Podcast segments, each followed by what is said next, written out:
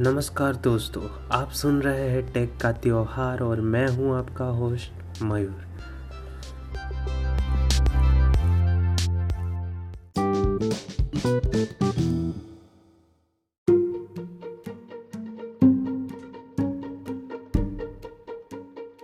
तो दोस्तों 2020 ख़त्म हो चुका है और हमने 2021 में कदम रख लिए हैं।